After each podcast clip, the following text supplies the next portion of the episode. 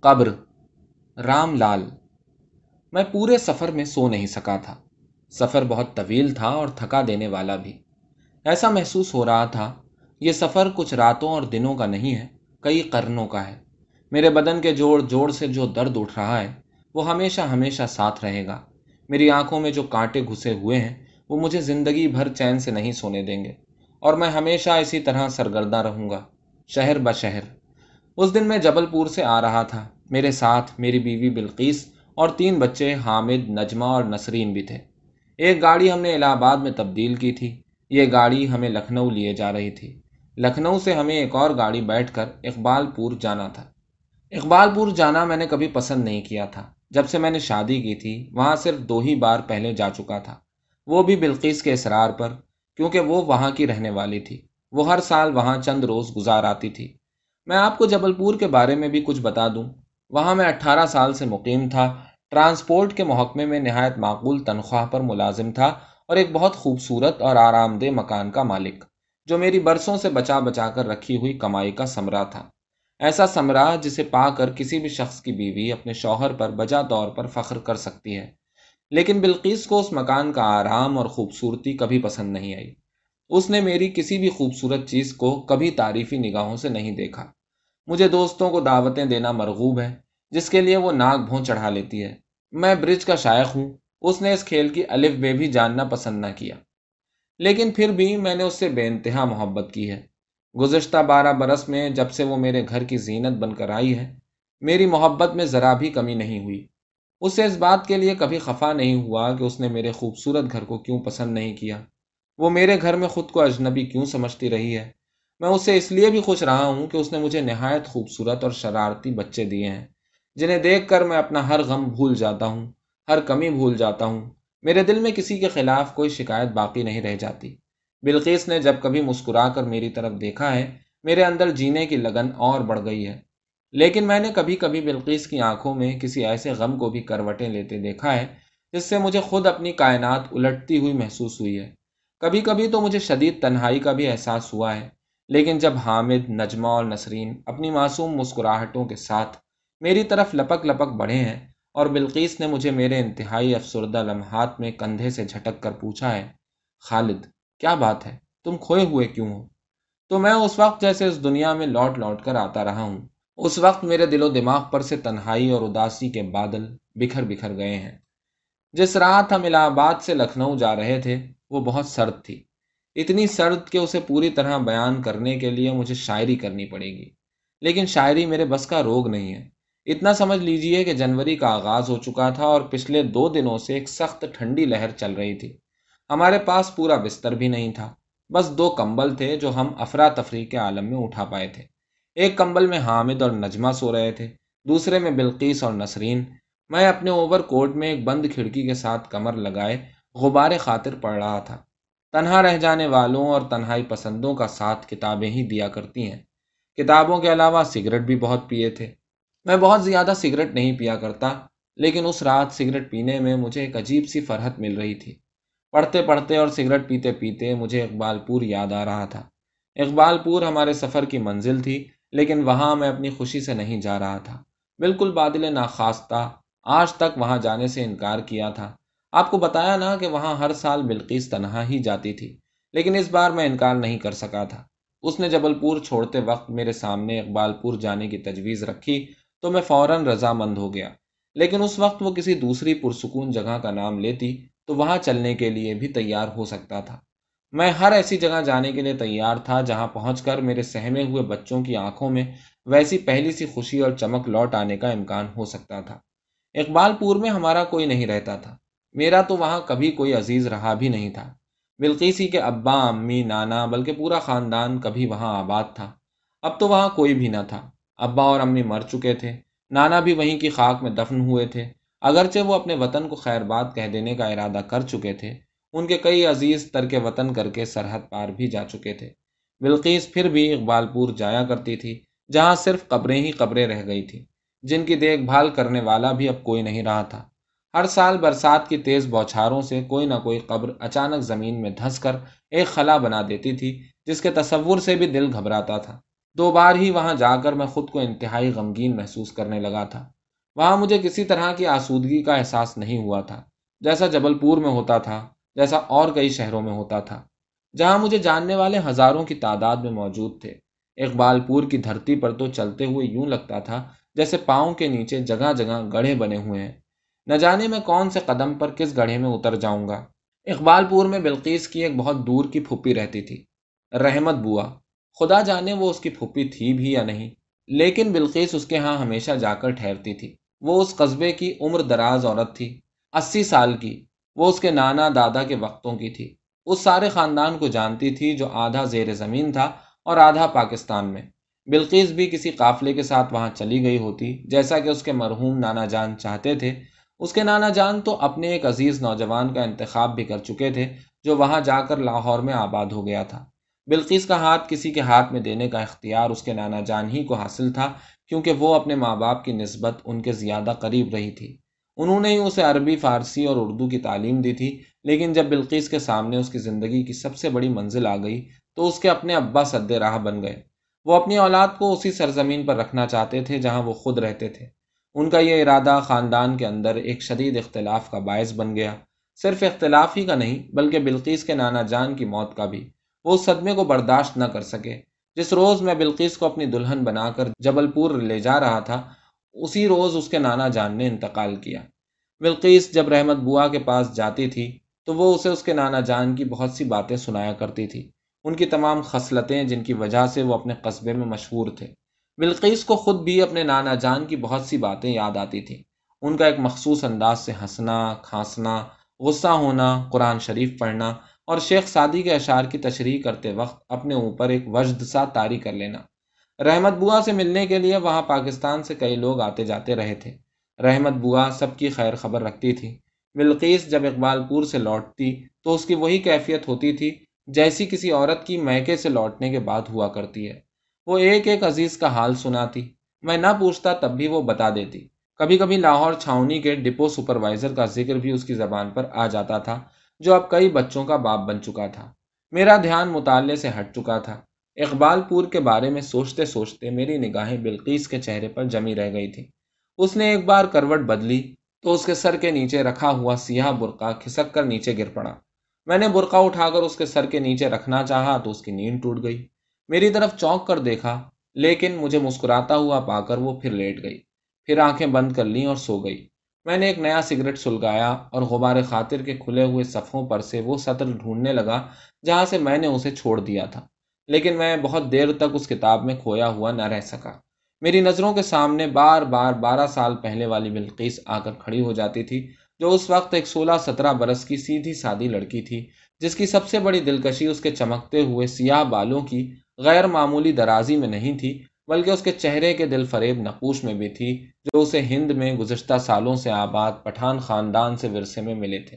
لیکن وہ اپنے جسم میں خیبر کے پہاڑوں جیسی بلندی اور تندی کا صرف شکو ہی نہیں رکھتی تھی، بلکہ اس کی خوبصورت آنکھوں میں شمالی وسطی میدانوں پر چھائے ہوئے آسمان کی گہری نیلاہٹیں بھی موجود تھیں، جو کسی بھی مشرقی لڑکی کے انتہائی ذہین ہونے اور اس کے اندر شدید محبت کے جذبوں کی غماز ہوا کرتی ہیں۔ بلقیس کی آنکھوں میں جب کبھی بے چینی جھلکتی تھی تو وہ میرے حلق کی پھانس بن جاتی تھی۔ میں نے اپنے لیے جو راہیں منتخب کی تھیں، میں جدھر بھی مڑ کر جس طرف بھی گیا تھا، وہ میرے پیچھے پیچھے چلتی ہی آتی تھی۔ لیکن ایسے جیسے کوئی اپنے سر پر منو بوجھ اٹھا کر لڑکھڑاتا ہوا چل رہا ہو، آج جب میں اس کے ساتھ اقبال پور جا رہا تھا، تو خود بھی لڑکھڑاتا ہوا چل رہا تھا۔ شاید اسی شکست کا احساس تھا جو میرے دل پر ایک پہاڑ جتنا بھاری بوجھ بن کر بیٹھ گیا تھا۔ اچانک کمپارٹمنٹ کی زرد اور بیمار روشنی میں میں نے صبح کے اجالے کی کرن دیکھی، جو ایک کھڑکی کے کوہر آلود شیشے کے عقب میں سے جھانک رہی تھی۔ اسی وقت گاڑی ایک اسٹیشن پر اچانک رک بھی گئی تھی۔ اب اسے لکھنؤ سے پہلے کسی اسٹیشن پر نہیں رکنا چاہیے تھا، لیکن وہ رک گئی تھی۔ میں نے سوچنا چھوڑ کر باہر کی آوازوں پر کان لگا دیے تھے۔ سخت کنکر والی زمین پر کوئی دھیرے دھیرے چلتا ہوا جا رہا تھا۔ انجن اچانک رک جانے کے بعد زور زور سے سانسیں لیتا ہوا جیسے ہانپ رہا تھا۔ جب گاڑی کئی منٹ تک نہیں چلی تو میں دروازہ کھول کر باہر دیکھنے لگا۔ دھند میں ڈوبا ہوا ایک چھوٹا سا اسٹیشن تھا۔ اونچا پلیٹ فارم، چھ سات کمروں پر مشتمل ایک منزل عمارت اور دور و نزدیک کی بتیاں، سرخ، سفید اور ہری ہری۔ ہوا چلنی بند ہو چکی تھی۔ میرے سامنے ذرا فاصلے پر اپنے چھوٹے سے دفتر میں ایک لیمپ کے آگے رات کی ڈیوٹی والا اسٹیشن ماسٹر کچھ لکھنے میں مصروف تھا۔ میں کئی منٹ تک اس کی طرف دیکھتا رہا۔ پھر اس پورٹر کی طرف دیکھنے لگا، جو انجن پر سے گرم گرم چائے سے بھرا ہوا ایک مگ اٹھائے، گارڈ کے پاس بریک کی طرف لنگڑاتا ہوا جا رہا تھا۔ وہ بہت آہستہ آہستہ چلا آ رہا تھا۔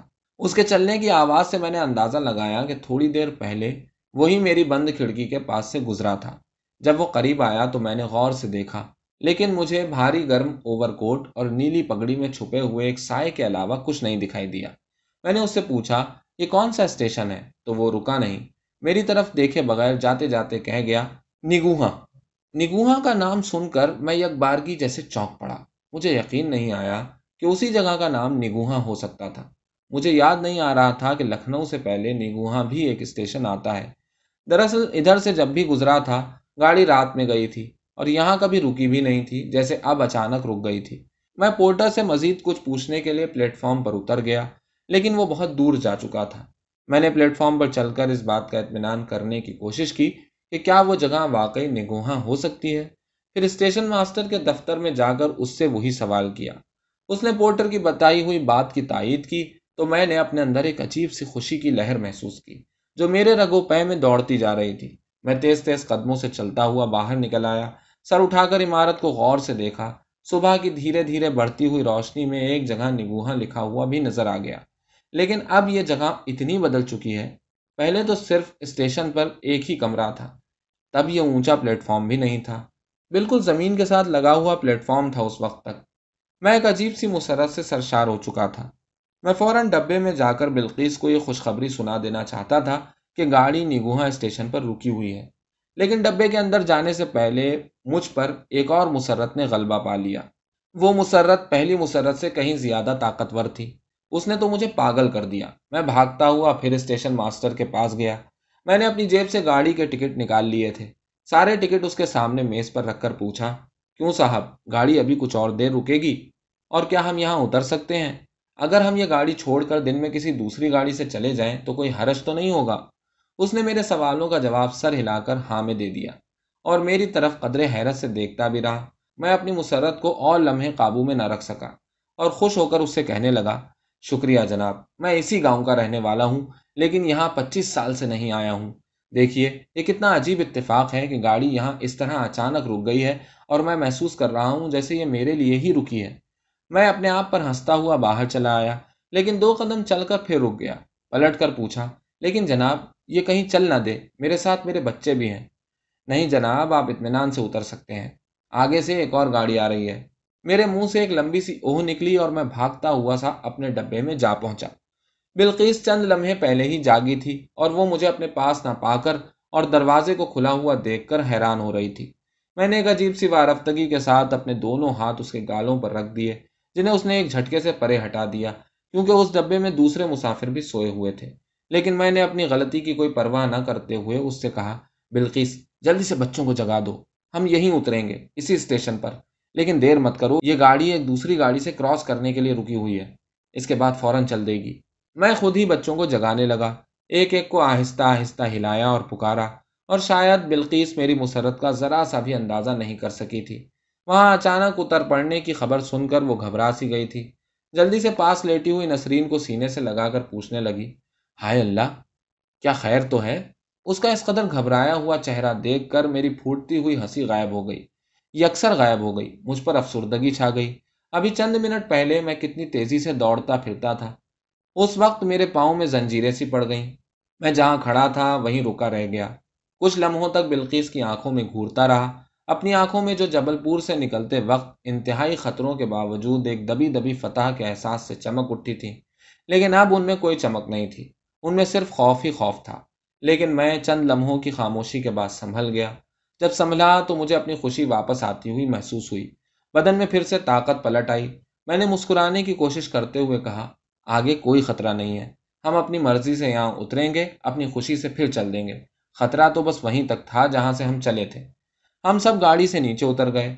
حامد اور نجمہ اپنے کوٹوں کی جیبوں میں ہاتھ ڈالے زمین پر اکڑوں بیٹھ کر گاڑی کے پہیوں کے نیچے سے ادھر دوسری طرف جاتی ہوئی گاڑی کو دیکھنے لگے۔ نسرین بلقیس کے سینے سے لگی ہوئی تھی۔ بلقیس نے اسے سردی سے بچانے کے لیے اپنا برقع پھیلا دیا تھا۔ میں دونوں کمبل اور ایک اٹیچی کیس اٹھائے ویٹنگ روم کی طرف بڑھا۔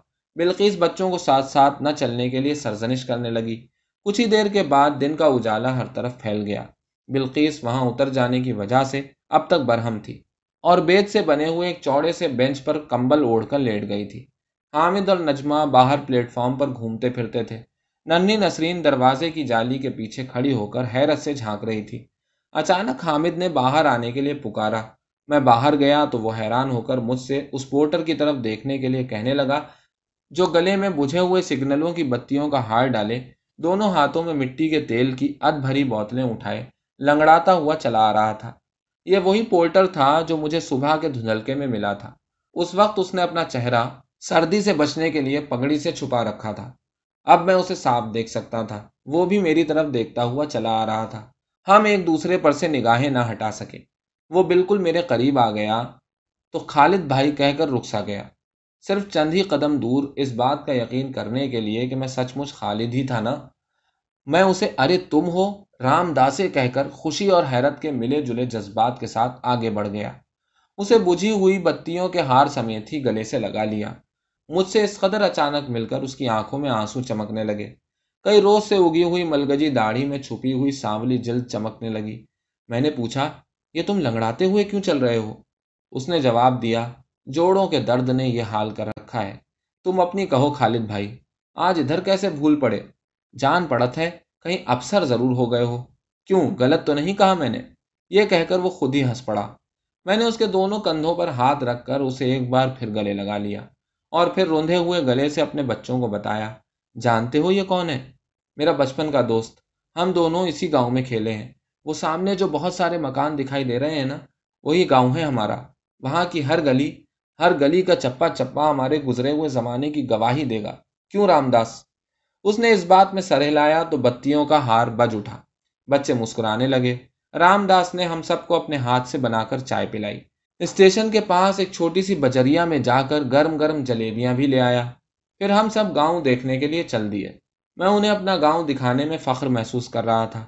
بچے بھی خوش اور پرجوش تھے کہ میں ان کا ابو کبھی انہی کے عمر کے بچوں کی طرح پھرتا رہا تھا۔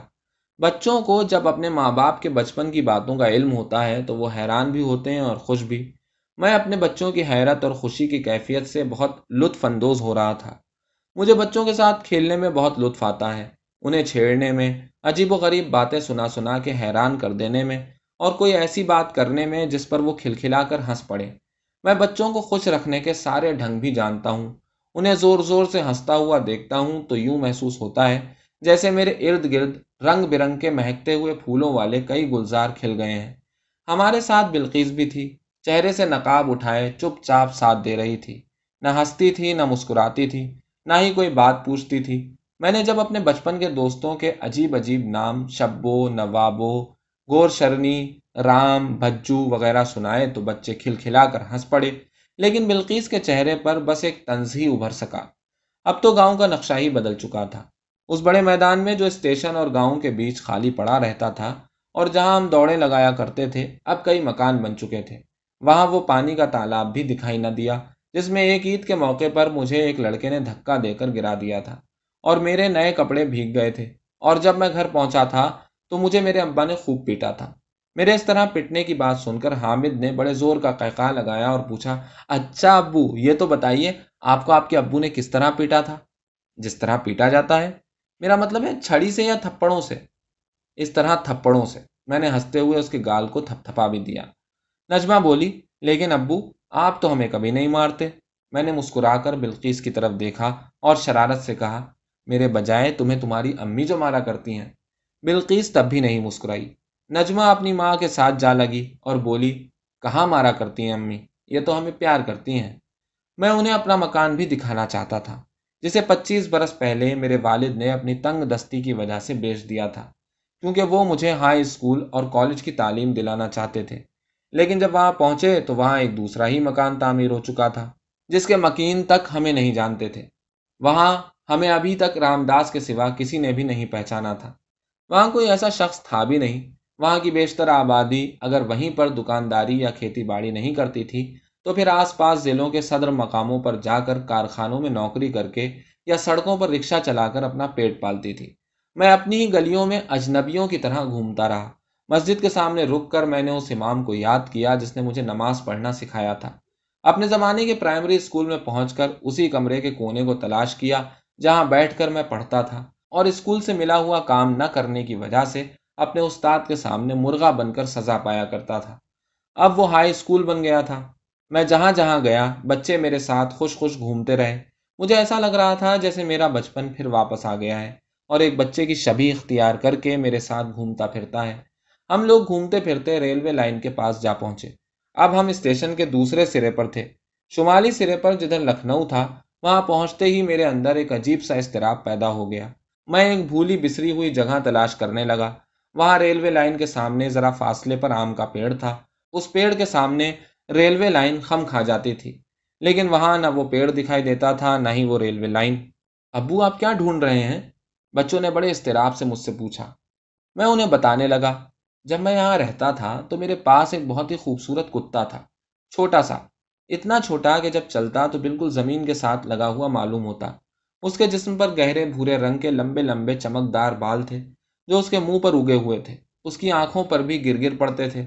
اس کی پیاری پیاری آنکھیں تھیں۔ ہم ایک دوسرے کی آنکھوں میں آنکھیں ڈال کر کتنی کتنی دیر تک دیکھتے رہتے تھے۔ اس کا نام کیا تھا ابو؟ پپی۔ پپی بہت ہی پیارا نام ہے۔ اب وہ کہاں ہے ابو؟ وہ آپ نے کہاں سے لیا تھا ابو؟ میرے ابا کو ایک انگریز افسر دے گیا تھا۔ اسی انگریز کی میرے ابا نے بہت خدمت کی تھی۔ میرے ابا نے وہ کتا میرے ہی لیے اس سے مانگا تھا۔ بہت ہی قیمتی تھا وہ، لیکن اس انگریز نے میرے ابا کو دے ہی دیا تھا۔ پپی پھر میرا دوست بن گیا۔ پہلے مجھ پر بہت ہی بھونکتا تھا۔ پھر مجھ سے پیار کرنے لگا۔ ہر وقت میرے پاؤں چاٹتا تھا۔ میری سیٹی کی آواز سنتے ہی بھاگا ہوا آتا تھا۔ میں کھیلنے کے لیے کہیں جاتا تو وہ میرے ساتھ ہی ساتھ رہتا تھا۔ میں نے اس کے گلے میں گھنگرو باندھ رکھے تھے۔ وہ بھاگتا تو گھنگرو بہت ہی مزے سے بچتے تھے۔ چھن چھن چھن چھن چھن چھن۔ بچوں کی مسکراہٹیں چوڑی ہوتی گئیں، آنکھوں کی چمک بڑھتی گئی۔ بلقیس ہمارے قریب ہی تھک کر لائن پر بیٹھ گئی تھی۔ میں بچوں کے سامنے کھڑا اپنی کہانی سنا رہا تھا۔ پپی کو میں نے گیند اٹھا لانا بھی سکھا دیا تھا۔ جب ہم گلی ڈنڈا کھیلتے تو وہ بھاگ کر اپنے آپ ہی گلی اٹھا کر لے آتا تھا۔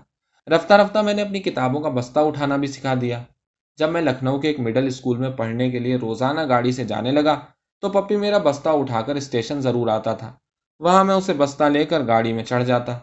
گاڑی چل پڑتی تو گاڑی کے ساتھ ساتھ بھاگنے لگتا۔ وہ کچھ دور تک ہی بھاگ پاتا تھا۔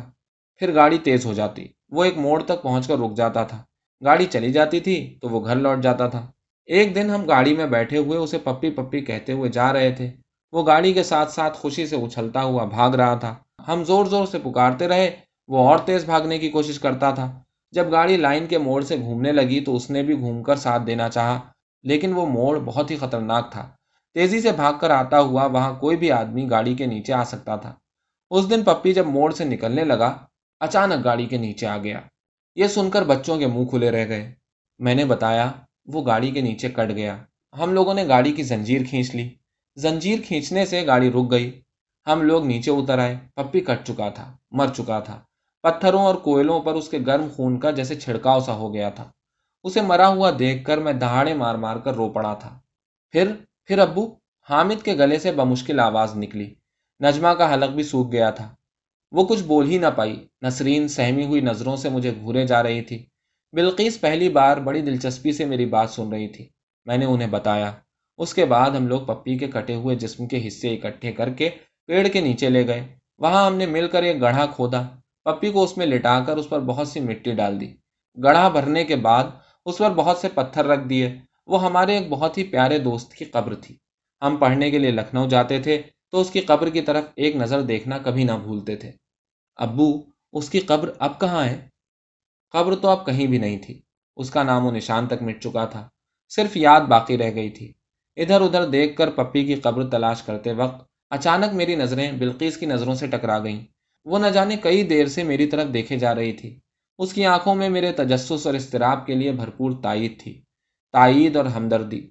میں نے اس کی طرف دیکھا تو اس کے ہوٹوں پر ایک مغموم سی مسکراہٹ ابھری۔ وہ اپنی جگہ سے اٹھ کر میرے پاس آ گئی۔ میرے بازو کو پکڑ کر آہستہ سے بولی، کیا آپ چاہتے ہیں ہم لوگ کچھ روز یہاں رہیں؟